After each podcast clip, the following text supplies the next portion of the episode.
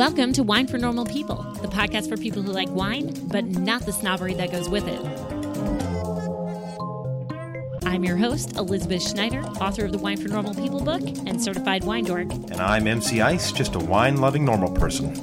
This podcast is sponsored by Wine Access. As we move into the holiday season, start thinking about what wines you want to order and get on wineaccess.com slash WFNP. Have them shipped right to your door. Check it out today and listen in the middle of the show for more details. Wineaccess.com slash WFNP.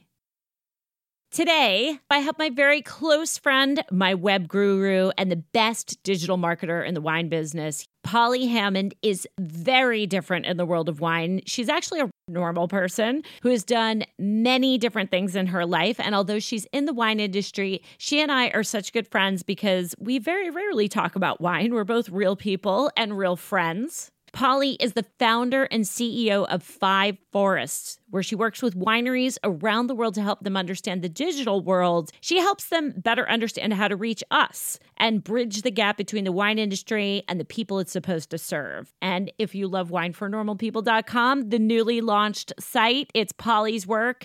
And if you need help with a company website, you have to go to fiveforest.com. She doesn't just do wine stuff. She is also a podcaster herself.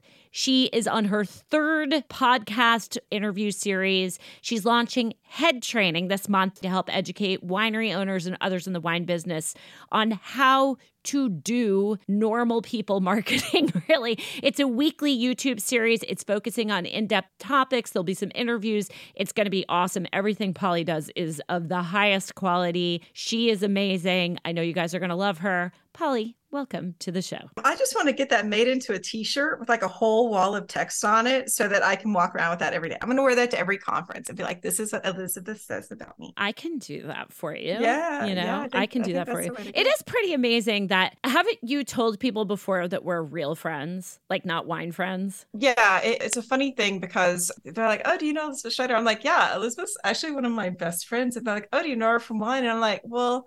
Not really. Like, we don't really talk about wine that much. If we do talk about wine, it's generally talking about some kind of disassociation between something that's going on in the wine world and something that you and I and the cohort, kind of like us, understands about wine. But no, mostly it's us talking about my dog and our families and the husbands. So there are some real friendships in the wine world. I think that makes it all the better that we are here to talk about this stuff because one of the major things that I think we have in common is we both had a life before wine. Can you talk about your life before wine? Because you've done so many interesting things. I wish I'd done more interesting things. No, you've done like, so much interesting stuff. And I think that all of the people that I really like in wine did not start out in the wine business. They started doing something completely different and then sort of found their way in. Yeah, that's true. In my case, probably the formative parts of uh,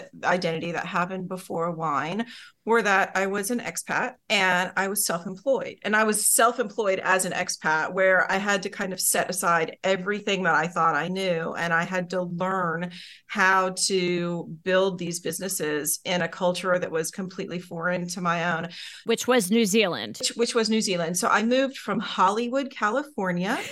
to this tiny, tiny little suburb in New Zealand where, you know, I had people asking me, I had, I had two USC degrees and I had people asking me if I had graduated from high school. My husband and I, we were young and we were young in that desperate way. We didn't go over with millions of dollars. Like we went over as a 23, 24 year old couple who had to make a living. And also, I'm a geek. One of the things about Gen X is that we're the generation that we saw all of these things coming about. We were the first people sitting there using using AOL with the fabulous, you know, soundtrack to getting mail and and learning that suddenly we could get everything that we read online. And oh my God, Napster, right? Napster was just the most glorious thing pre pre streaming. It did take days. five hours to download a song. Well, it did, but we were, we were more patient about the internet. Also, New Zealand books were so expensive at the time. It was impossible to go out and buy books. I remember being in California and you'd toddle off on the weekends and you'd buy bags full of books. And I went to New Zealand and a paperback that would have cost three bucks would cost $20 in New Zealand. So oh, all I had was the internet. It made me use the platform all the time, use the channels all the time. But I also had to really learn what worked to build businesses. What businesses did you do? Well, I did the business of marriage and child raising. Not going to discount that one. No, it yeah. is one of the hardest businesses that you can be in. Yeah. So my husband worked in complementary healthcare and I helped him build that business at the same time as we were raising children. And that was all of the customer facing comms. I'd had an unofficial background in design. So I'd used all the design skills. I'd had a more formal background in conflict mediation and negotiation. I helped him build that business until the kids were getting older. And I was like, you know what? I need something to keep me busy. This is so weird. I launched an online yarn store. I love that. I know. I'm living in New Zealand where it's like yarn and wool galore. And I'm importing all of these big international brands. I ran it from the house. I built it. And weirdly enough, I sold it. And if you know anything about online stores, like online stores, successful online stores, they're not something that really sells. And then I said, okay, well, looking the kids by this point are pretty self-sufficient and i was like well what do i want to do with the rest of my life we'd had this personal background in the wine industry that we'd pretty much walked away from when we left california but we'd had all of these friends who were winemakers or vineyard managers or liquor store owners. And they would come to my house and I'd sit around on a Sunday night drinking good wine, eating a nice meal, and trying to explain to them how to use digital to build their business. Until the day finally came that I was like, oh, well, let's see if that works. I'll do that. And this was. 10 years ago, definitely pre pandemic. And I had had a hope that, well, maybe it would be a bit of retirement money and maybe it would pay for me to take the family on holiday once a year or like it, it didn't really start out in my head i think where it is now and so i started five forests thinking, well, maybe someone in wine will actually pay me to advise them about how digital works. So then you started getting clients. I started getting clients, and I'm going to be very honest and say that I got really, really lucky in finding Mike, who's now my business partner, because Mike is the developer. He's the head of kind of all things tech and engineering. I found him because one of the first projects I had was well beyond the scope of work work of what I knew how to do. And I had worked with him kind of on an ad hoc basis on some projects. I was consulting to him on some of his projects, which which weren't mine.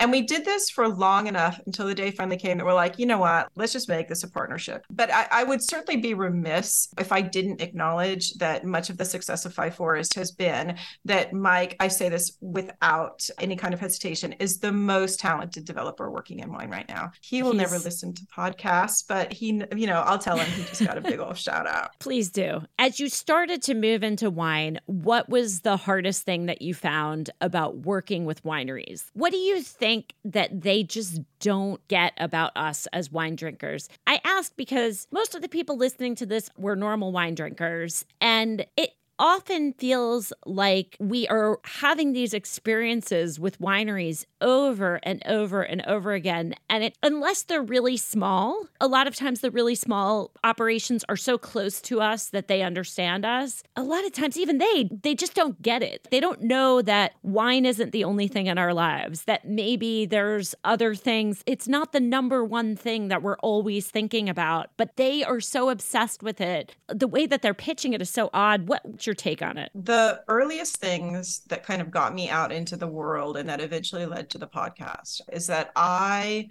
had this enormous push toward understanding your customers because not coming from wine that was what i noticed is that there was a lot of what i would describe as you know buy my shit buy my shit buy my shit like this constant talking at people. And yet if you've got a tasting room or a cellar door we are all the time talking with people but somehow the brands just couldn't understand how you translate this experience of when we sit down and talk to our people no matter how big or small we are that's what happens in most good cellar doors and tasting rooms how do you translate that now into all of these channels that make us global social media e-commerce interviews other people's podcasts webinars whatever it might be?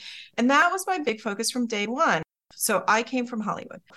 And i've always said that wine is probably the only business that i've ever worked with that is close to Hollywood because there's this romantical view that wine is just going to be, I'm going to be traveling and I'm going to get eat and drink and it's going to be so exciting.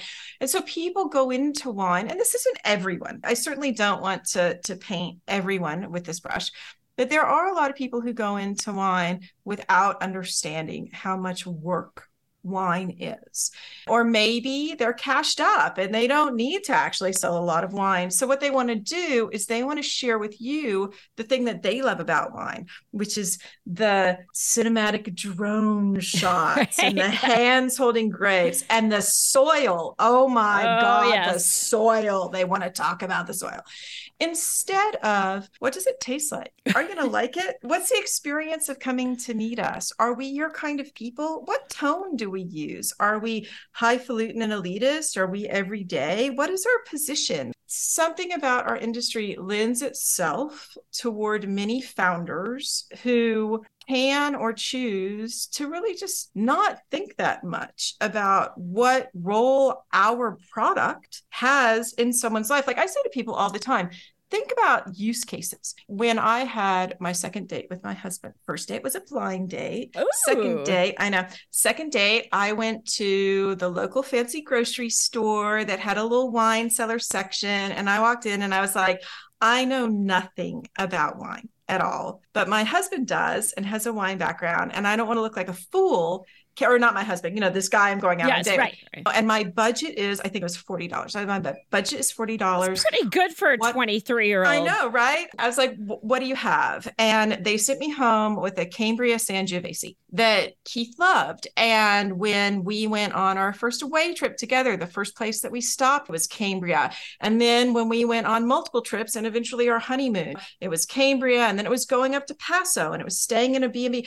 I don't remember what any of those wines taste like. I've not had a Cambria Sangiovese in 20 years. I don't even know if I they can, still make it, do they? I don't know if they do I either. They only make um, Pinot and Chard now. But but the thing is that the wine served a purpose. I wanted to impress a boy. And so we forget to communicate the stories that place wine in the context of real everyday life. That is true. But I do think there's a lot of navel gazing in the wine industry that other categories are a little bit less thinking that eh, the entire world revolves around them. Do you see that changing, especially in the past three years? I, I don't see it changing. This is my next question. Isn't the wine industry this big echo chamber? You go to conferences because you have to for your business. But yeah, I'm probably more public in wine trade than you choose. Yeah, I'm not in the wine trade at all. Right. I do not consider myself to be that. I am of the people. That's how I roll. And I get invited to these things but you and I have discussed this before where I was invited to something and I said no. And I have yeah. been invited to places and I've said no. And the reason is people are not receptive to our messages. We say these things and we say them over and over again. There's a select group that's seeking you out. I have regular people seeking me out because they know I'm going to tell the truth. But who is in the industry that says the emperor has no clothes. So few of us. And when we actually get into a position where we're saying, look, this is what human beings who are on the other side of your product are going through on a daily basis, these are the things that they are seeing in the world. And you need to figure out how your wine fits in with that instead of shoehorning things in, they are not always very receptive to that message it, it, because they are in this echo chamber of this is how we do things, this is how we've always done things, this is how things get done. Yeah. Okay. So, a few things there. I think that some brands would like to be able to do it. But hmm. don't know how, or they don't have the resources. I think that the resources are something we don't talk enough about in wine. That maybe the audience thinks that wine brands have a lot more people working for them than they do. But unless you're a big industrial brand, in many cases, you're under resourced in every way. You don't have the time, money, or labor to actually do some of these things. So I think there are brands who want to do better, but don't have the capacity. I think that there are some brands that are still run by leadership whose position is rapidly becoming obsolete. I mean, I, I, certainly see that in brands that come to us that we're trying to give them the advice, we're trying to do the work for them. But at some point, you hit a brick wall where an older stakeholder, CEO, just not going to change. No interest. I think it has to do sometimes with who carries what roles in brands. What was the training? What was the background? Where did they come from? Because sometimes we end up with people in sales and marketing who don't actually have experience in sales and marketing, or they had experience in sales and they get moved into marketing. So it's some of that. And then I do think that there are the brands, although they are few and far between, who are just the big, nope, we are what we are, and you either like us or you don't like us. And the problem, so both the the the pros and the cons of that. I can totally respect someone who does that if they've built in the margins to be able to support that. I can think about brands that are, and they're generally cult brands, and they're very, very dogged in what they are. And frankly, Five Forest is like that. Like I'm that way. That we are what we are, and if you don't yep. like us, and you are too right? i am the same way yes you're the same way so i'm not gonna i'm not gonna rip on those brands for being like that but where you have a problem is that those brands if they're not making money and they need to make money and they're not willing to change. I think even though we are this certain way, I think ours comes from a place of integrity. We're not going to move from the position because we think we're doing the right thing. However, if the market starts to change, we want to adapt. And I think that that's a little different. Not your principles, but the way that you do things sometimes has to change a little bit based on what is going on in the world. Some of those wine brands refuse regardless. I'm going to jump in on this. I think that beyond just the echo chamber, what we have is we have a lack of transparency. Five Forest rides a line between tech and wine. In tech and SaaS, you can go out and you can find case studies that have real numbers. We improved this statistic by 42% by enabling this particular thing. Okay, wine doesn't want to communicate around money. They don't want to communicate about it internally they don't want to communicate about it externally and so what we have is we've got whether it is intentional or not intentional we've got brands that look like they're doing really well and when you get into the numbers they're not but these brands that yep. look like they're doing really well. And again, this is not like every brand that's doing well or every brand that's failing. We also have very modest brands that you had no idea that they're just rocking it, right? But you've got these brands that look like they're doing well. And so they're held up as this role model within how to do things but if we all copied it financial sustainability goes out the window.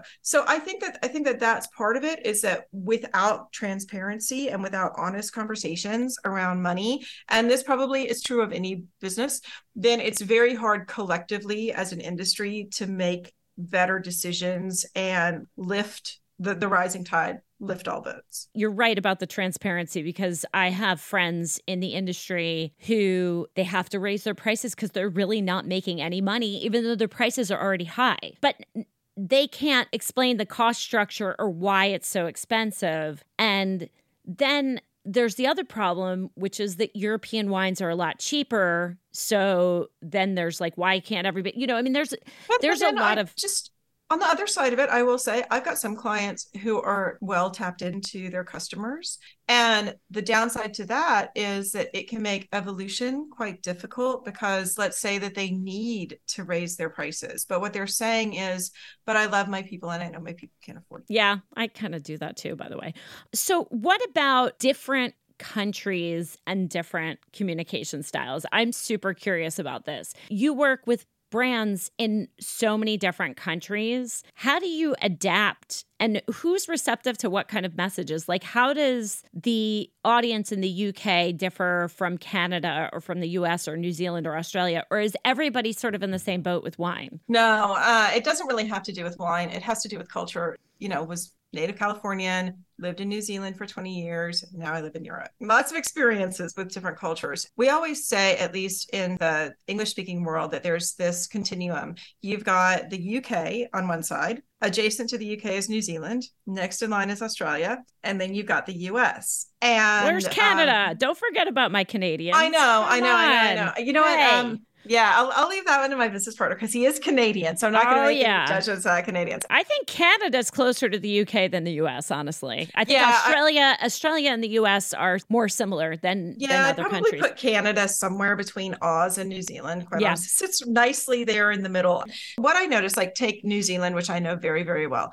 Uh, So the New Zealand culture, we don't self-promote. I noticed this with my own brand. It is just not a part of our culture. And if you self-promote, man, people are going to give you the stink eye. Like it is, it is a completely Wow. bizarre thing to do. Whereas my Americans are perfectly happy to be like, we are the best you've ever met. We rock in everything we do. The hyperbolic nature of, of how we will promote ourselves as American is just the opposite in every way. So, what happens when you've got one of these brands that tries to go into the other country? My Kiwis who want to go into the US, one of the big conversations we have to have is we're going to have to change that tone of voice. And then in a world where we've got social media that spans the globe, well, how do you be modest and self-effacing and at the same time confident and Self-promotional. Yeah. ashy and self-promotional?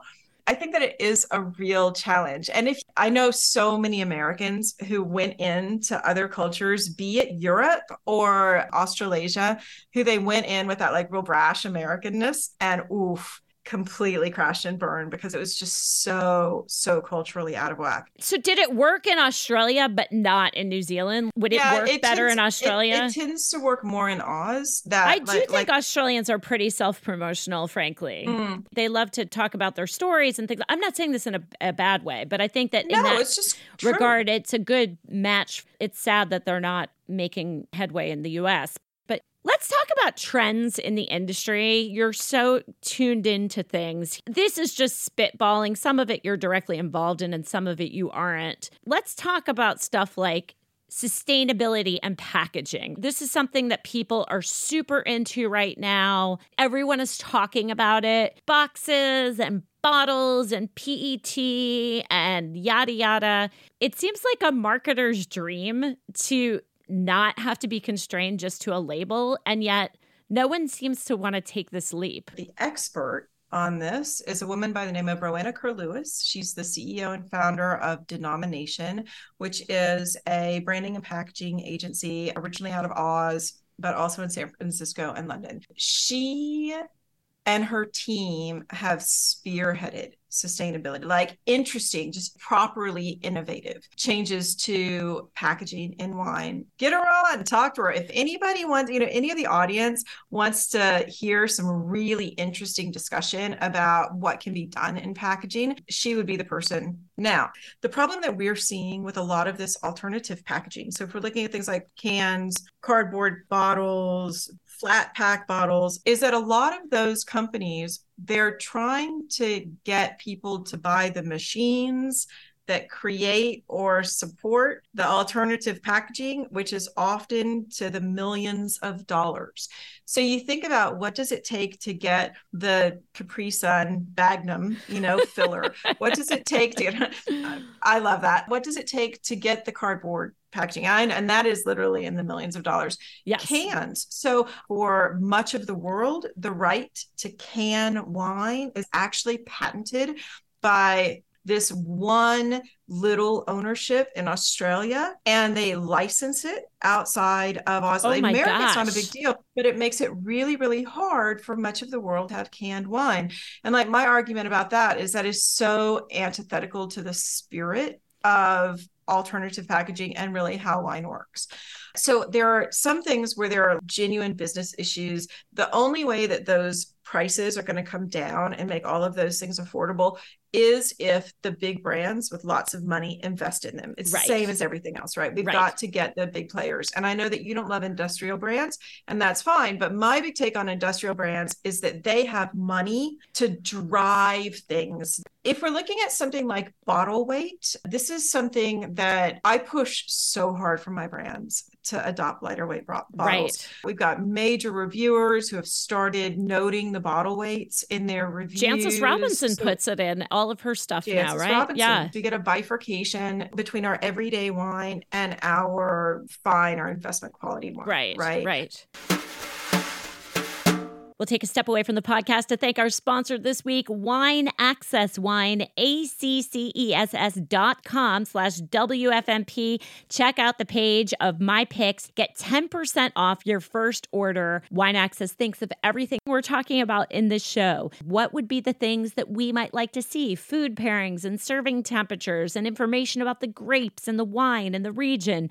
And then thinking about how we want our wines packed and how we want our wines shipped. And they think about the fact that maybe we don't want to ship just one bottle. Wine Access has free shipping on orders of $150 or more. You have up to 30 days to reach $150 shipping threshold. There's no pressure to buy one bottle and pay a lot of shipping for it. Go to wineaccess.com slash WFNP or wineaccess.com slash normal. Join my wine club. There's one more shipment this year. It is a perfect group of six wines for $150, and you will be able to use them for Thanksgiving. You can serve them at holiday gatherings. You can have friends over and enjoy food with them. They're all food friendly wines. Wineaccess.com slash normal for the wine club. Support Wine Access. They help keep this podcast going as our exclusive sponsor. Wineaccess.com slash WFNP. Also, don't forget new Wine for Normal People classes. Winefornormalpeople.com slash classes. Join one today. $30 per person. You buy the wines locally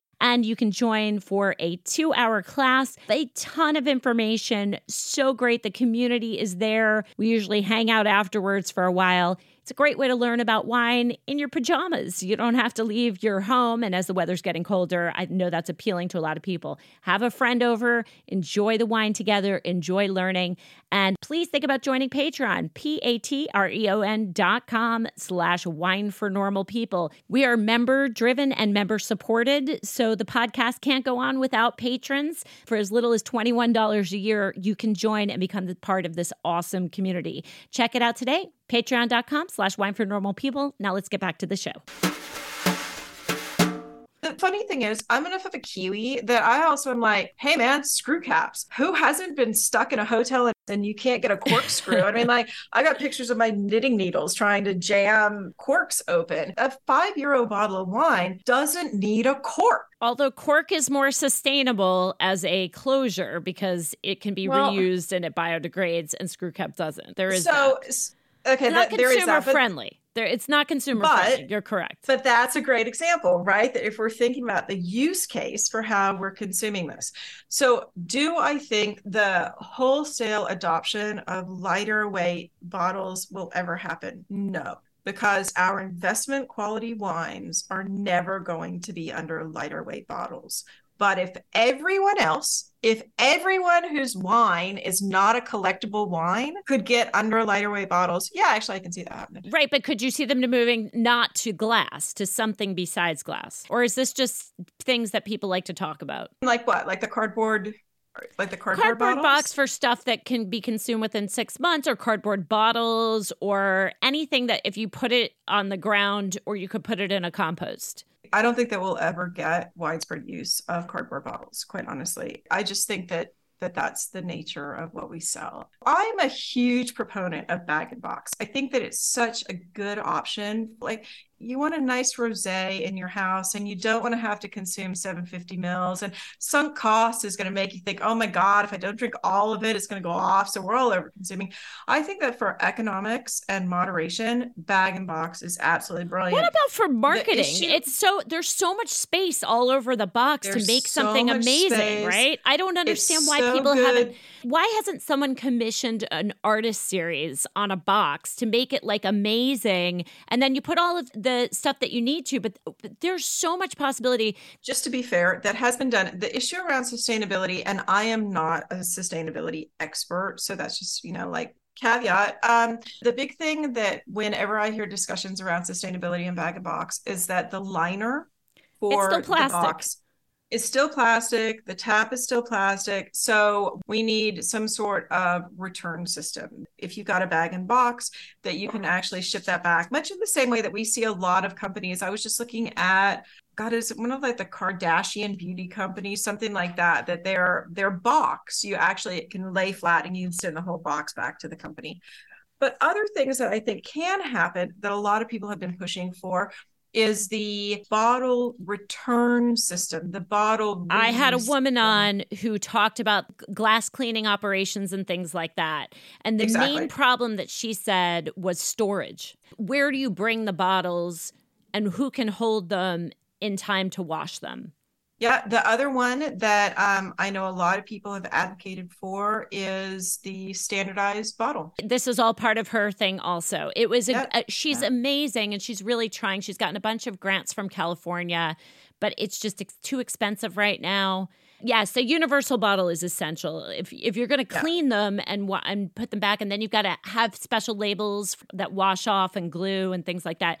But you could technically do that. I think that's a great option, frankly. I mean, do you want to know what I want? I want to go back to the days of where I can take my growler bottles to the local, right. it's you know the local tap and get it. From a marketing standpoint, it's actually very difficult in saturated markets. So you think how it used to be that we would drink wine that was local to us, right? Because that's quick and easy, and we're walking up to the village and we come in. We weren't in this era of wine exploration and everyone is discovering new things. So, how do you balance the wine drinker who wants to explore the whole world of wine from their house and this need to make things transportable, sustainable, to meet all the different regulatory requirements from market to market. I think that if I had an answer to this, I would be retired now. I don't, but what I, I do think that what is important about it is that every brand needs to be looking at the full measure of their sustainability actions. And that includes not just our bottle weight, but it also has to do with what are we doing in house? I mean, we have a, a thing for Five Forests, and this is not just for wine, that we will literally audit people's sites for how sustainable all of your web is.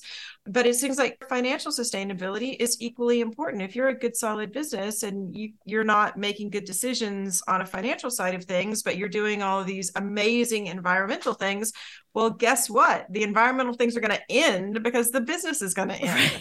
it's becoming more apparent to every wine brand that they have to be looking holistically at the breadth of sustainability measures. And the other thing that I'm going to say is consumers need to be telling them.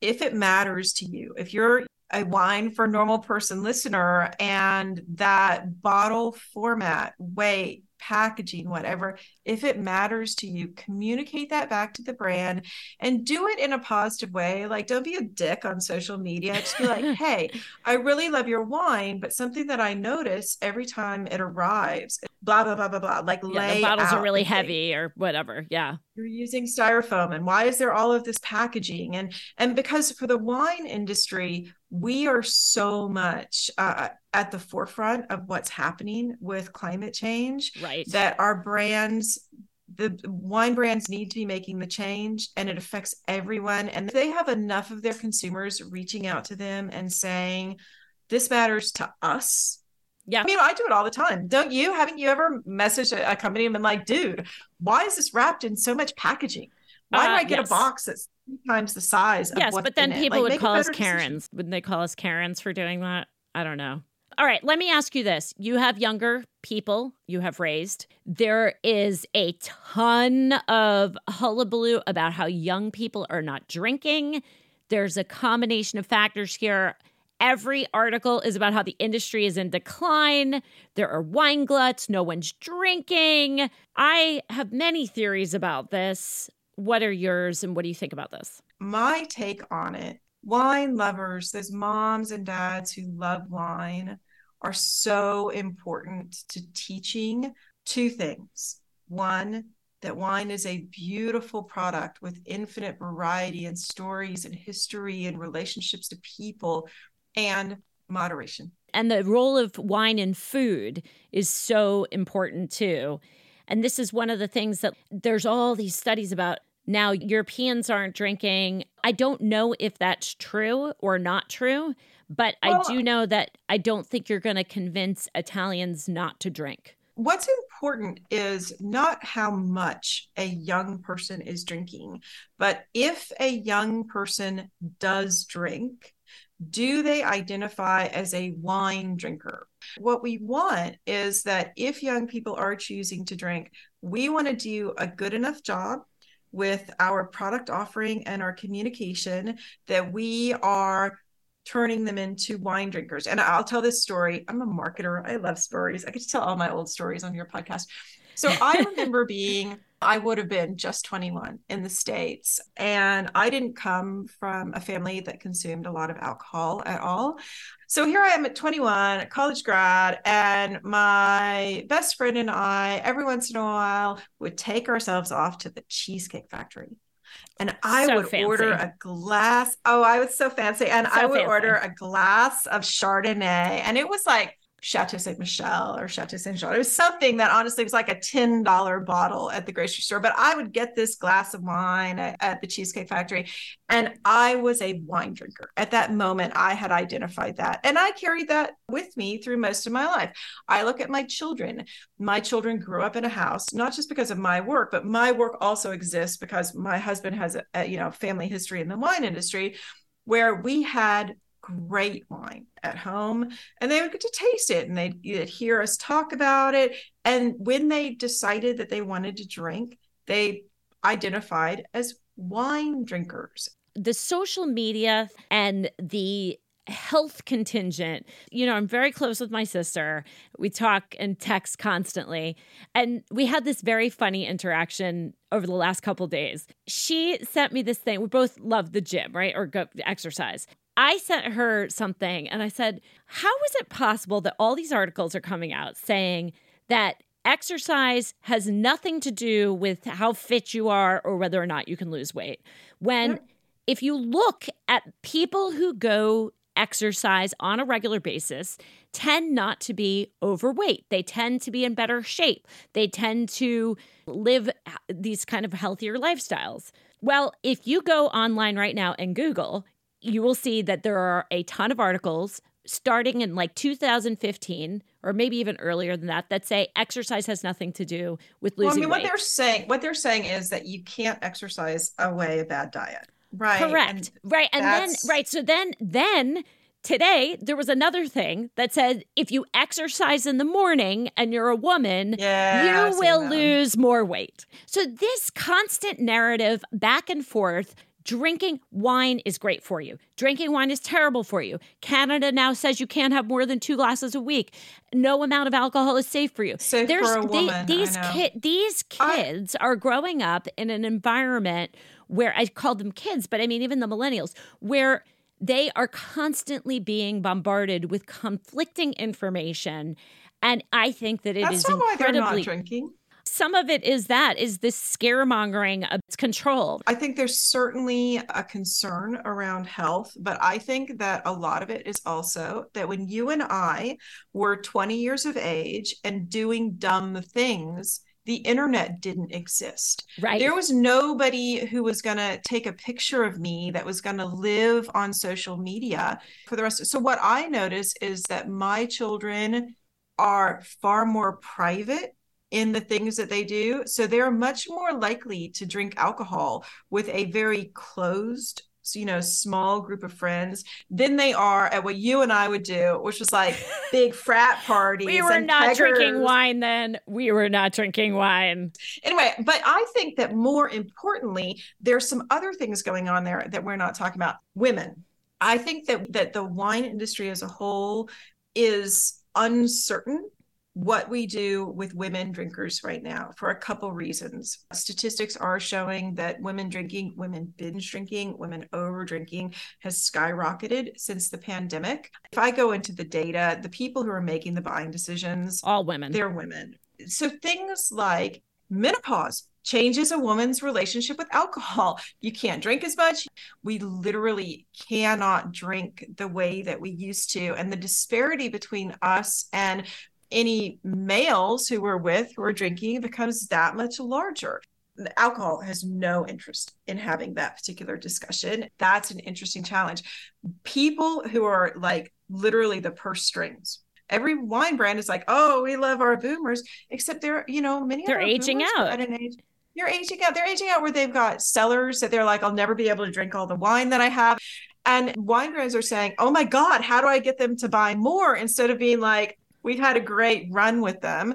and how do we teach them to be the advocate for the next generation right. and again this comes back to what i was saying in the beginning i have one client that we went through a big customer persona workshop on and what we found was that their audience was a family it was basically one kind of husband with one kind of wife and the one kind of grown child. Think about that. If you look at the people who are your listeners or the people who are our friends, we do represent these little bubbles of wine lovers. And if we as parents can actually just drive that conversation, it's so much better than having some kind of regional body or moderated body or, you know, wine brand trying to get people to buy our wine. I agree with that. Well, what do you think about no and low alcohol wines? I think it's fabulous if we can make it taste right. Right. I think the I mean, possibility of it is fabulous. It's something we all need to be working on as an industry. If we can find a tasty no or low alc wine, that's going to so be so I actually have to say I do not believe no alcohol wine is actually wine anymore. It's a grape juice at that point. But I think that lower alcohol wines are available actually all over from cooler climates. If you can give me something that tastes like a wine that I like and it's got no alcohol in it, then everything it's not else possible, is kind of. Though. I know that's what I'm saying. Yeah, I mean the, the balance is part of the structure of wine is alcohol, which is why I definitely believe in lower alcohol wines but yeah. I don't believe in no alcohol. I don't. I and I actually don't think that they're they're wines. I don't know. Man, I sort. Of, let me tell you this. I sort of think that this the no alcohol craze is like Zima. I think I loved that you referenced Zima. I, I, I, I want Zima. your audience, people who know what you're talking about, raise their hand because that is so so funny. We got Zima, plenty of Gen Xers here right. who know what Zima is. Zima. Um, okay, so if you don't know what Zima is, Jaymes category. Right. Bartles and Jaymes at least tasted good. Zima was disgusting, and we all drank it anyway. Zima was this brand new. I don't even know what it was. Malt liquor. Zima was proto White Claw. Right. It yeah. was disgusting and we it drank it and it was one of these things that we thought we should be drinking. I have no idea why. It was a craze. I do think that no alcohol wine is going to be like that. I think low alcohol wine already exists. right. Right so let's let's look at that. Let's say that as an industry for whatever reason we decide we know that this isn't going to happen and there's no possibility for a tasty no or significantly low alc wine. Right. You know what we have we have amazing chemists. That's it. If you think about a winemaker and you think about the skill that it takes to make wine, awesome. What else can you make? What can you make that is a mixer? What can you make that's a shrub? What can right. you make that's a, a wine derived product? What can we what can we make that is a wine derived product that means that when a pregnant woman who loves wine walks into our tasting room, we can still greet her. That when grandpa, whose doctor has said, I'm sorry, you really need to stop drinking, when someone who's a recovering alcoholic, but actually trying to still be a part of the world. Well, wine is very social, something. right? Yes, wine yes, but we've got to admit, we do have to admit that that is different from wine because it may be chemistry, but wine is largely a product of nature. But if we're thinking about wine in the truest sense, wine that's eight thousand years old.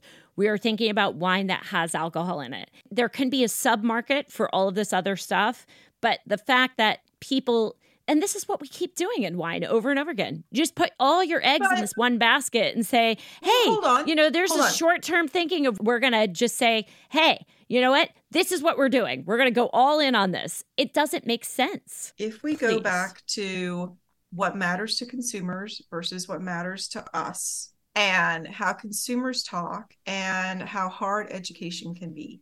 I feel like the discussion, the, the argument that you and I are having right now is a semantic argument as trade, we don't want to call it wine because it's not representative of the things that make wine. But for a consumer who identifies as a wine drinker, the minute that we don't call something no alc but is made according to the same principles which i get that that's the big big caveat there the minute that we give it different language are we making it harder for that wine lover to have an alternative it's a good so question. What, and I don't yeah. know because another another issue is the confusion issue of you wind up buying one of these products by mistake because it's in the wine aisle and you like the label and you it's not very clearly labeled that it's no or low alcohol and that's not what you wanted. I agree with that. Look, there are problems with overconsumption. But when we look at the population, one of the other things is that it is a fairly small percentage of people who have problems with overconsumption of alcohol. It is overrepresented in terms of, yes, it's a horrible tragedy. It is something that's very bad, but about 90% of people are not alcoholics. I don't know any of the stats on that, so I can neither confirm I, or I've deny looked it up. I have actually looked it up. It's between 10, between I think 8 and 10% of at least the US population are considered right. to be alcoholics. Let's add tack on a couple percentage points for people who aren't accounted for, but usually these statistics are pretty good because they've been tracked for a really long time. So let's say even 15%, that means 85% of the population are moderate drinkers or don't drink at all in the United States, which is the fourth most populated country. I know other markets are very important. I'm not saying they're not, but it is a huge market. One of the things that I feel about all of this is that we say the sky is falling. We say people aren't drinking. There's a lot of things going on in our society, in the world right now. And it's inc- incredible short term thinking because wine has taken hits and come back and bounce Look, back. I, and I all of this stuff over the course of time. The core group, every single person, I am I am going to say this without a doubt, every single person listening to the show right now who is a regular listener of this show is committed to wine, is interested in what you don't turn on we love a you wine. Guys. I and I, you know I love you. Yeah. You do not turn on a wine podcast week after week. You don't send me emails. You don't communicate with me. You don't take my classes. You don't do all of this stuff if you're not truly committed to wine. And I have to say that I do not worry when I see all of this stuff because I oh, think I that it's it's a it's a natural right? Like but but you see all of this I mean even friends of ours uh, are writing about all of this stuff like oh my gosh it's the end it's the well yeah headlines and clickbait matter. Look I'm not sitting around worried about my future because I think that wine is dying. In fact we're busier than we've ever been. I think that we have hit a point where brands that aren't doing things right are possibly struggling. I don't know that those brands coming up with a no or low alc wine is the thing that's going to solve their problem. It's really important to look at all of the trends and all of the clickbait and to understand that the things that are actually falling out, in my opinion, are the lower tier brands and people that aren't making good wine. And it goes back to exactly what you said to your kids I think our generation has said to our children, don't drink crap. If you're going to drink, drink in moderation and drink better. And that is going to lead to less drinking, but more thoughtful drinking. And in the end, it's going to reward, hopefully, I mean, not everybody's going to win out of this, but it will reward producers, regions, places, people who are making more thoughtful products. Well, is it going to be as big as it is as it is right now? It will never be. We've we've experienced 20 years of growth every industry hits a level of maturity where things flatten out. It is the nature of economics. No one can look at any industry and say that you're going to continue to grow forever and ever. It does not happen that way. And wine is no different in that way. We have trained a legion of wine drinkers, and yet we now are so disappointed because a bunch of those people are falling off, but they are teaching their children different things. Don't drink crap wine. Don't be like Elizabeth and Polly and drink Back woodchuck cider out of a brown paper bag. Natty um, Light out of the out of the keg. Going back to brands and consumers and this will apply to anyone who's self-employed and who's in your audience it's not just wine brands if a business is trying to grow based upon general knowledge that they're getting through news sources. That's important for understanding the macro environment. But we should not be making decisions about our customers based upon aggregated industry data. We should be making decisions about our customers based on our data and so that's it is that we right now we've got in a lot of spaces we've got these like sweeping statistics about things that are changing. And and it it doesn't always apply So like just do do your own research and know your own brand. Sorry, I just had I had to get on the marketing high horse for a minute. It's important that when it is your brand that you feel is slipping, it may not be because of macro trends. It may be because of something you're doing or not doing. I yeah, mean, there's also absolutely. that too. You can't Like, blame it. You, you- can't right. blame it on, 'Cause I on hear- big data. I hear a lot of that. Well, the industry's doing so badly, so I we're we're tanking, and it's like, eh.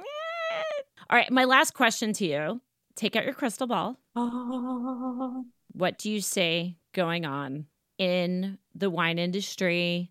Anything changing, or pretty much steady state for the next little bit here? I think that every year the wine industry is going to complain that young people aren't buying wine. And I think every year there's going to be another person who turns 40 who has a mortgage who discovers that they suddenly have the space and the money to really love wine. Right. Le plus ça change. That's going to be exactly the same forever. I do think that we are seeing much more bifurcation in tiers of wine. So there's been a lot of merger and acquisition activity in the past three years. We are seeing an unfortunate level of consolidation of wine brands in the hands of large ownership. I think that that is unfortunate. I am hoping that through social media, through e commerce, through something that right now is still quite nascent for many wine brands, that wine brands will learn to talk to their people, to talk to not every wine drinker, to stop thinking that they have to onboard every wine drinker to their brand, but that they will find their people. I'm actually going to give an example of this. Um, there's a brand that I love. I'm so sorry, Alex and Hannah, that I always pronounce your your name wrong. Um, so the brand is S. I'm going to spell it S A O R S A Okay. wines.co.nz. I think that it's that kind of brand where they're hip and the mohawk and the tats and the whole thing, but they also are excellent winemakers. I think we're going to move out of this belief that if you're young and groovy and hip, you're also making like weird natural wines. No. Identity is going to age with our people. They're going to be the 40, 50 year olds who are still absolutely groovy and still love everything that they're doing and they're still forward thinking because that is a part of the nature of the generation. They're not going to lose that. And with that, identification of what our personality is and who our audience is, we're going to see these brands that are unique and beautiful and independent who are going to succeed. the consolidation of the industry is bad, but it's also good because I think that real wine lovers are going to move away from that and they are going to be looking for all of these more independent brands, which is going to be really great for the small guys. For a long time, the independent brands sat kind of in the same personality band as a lot of the brands that we didn't know were industrial brands. But what we're getting now with this next generation of winemakers is we're getting what I would describe as like fiercely independent, radically independent brands. They want to make decisions that support their people, that support their children coming up that make wine the way they want to make because their generation has been given permission to do that. I mean, I, I did an interview a couple years ago, maybe it was, yeah, it was a couple years ago, with a young woman who I think she was 25 when she opened a wine bar. And the wine bar is award winning in New Zealand. It's one of the top 50 every year. And um, I can give you a link if you want it. For me, it was Yeah, a definitely. masterclass on how on how the wine world is is changing because she's so transparent, she's so honest, she's so respectful, and she takes such good care of her people. And the wines are amazing. She's got six hundred dollar bottles of wine on her list. She's got fifteen dollar tap wines. Like there's nothing. Uh, there's nothing in what she's doing that supports all of this rhetoric about young people not drinking wine it's just that young people maybe aren't drinking cheap wine or maybe they're not drinking boring wine or maybe they're not drinking your wine Right. but it's not that they're not a part of our industry and i want to see them come up I really hope that happens too. You can find Polly on fiveforest.com. You can find her new YouTube series. When will it launch, Polly? So it's going to launch on the 15th of October with a recap of Luxe Pack, which is the world's largest luxury packaging conference in Monaco. Ooh. But um, it's a great place to go. It's a great place to go and see like interesting new things that are coming down the pike. Well, so and maybe more sustainable, interesting packages, right? You never know. Every year. That's yep. it. Every yep. year we we see more and more interesting sustainability stuff. So I'm super pumped to go to that. The YouTube series you can find at the YouTube channel Five Forests, and it's under a playlist called Head Training. Make sure that you subscribe to that. Polly, thank you so much for being on the show and for sharing your insights. This was awesome. Can I tell a story before we close? All right, I go ahead. tell your audience why I'm friends with Elizabeth and why the audience matters. Go ahead. So, some years ago, you and I were at a conference together. I get a message from my husband, who has been a Wine for Normal People listener forever. I'm in Italy, he's in New Zealand. He says to me, oh, Elizabeth Schneider is at the conference. Meet Elizabeth Schneider or don't come home. That was what I was told. And that was how I met you because one of your audience members happened to be my husband.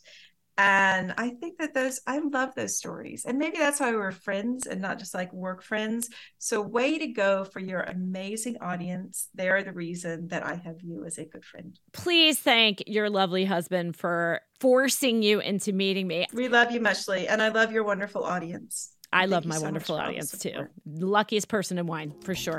Greatest audience ever. FiveForest.com. Make sure you check out the YouTube channel. And with that, this has been another episode of Wine for Normal People. Thank you so much for listening, and we'll catch you next time.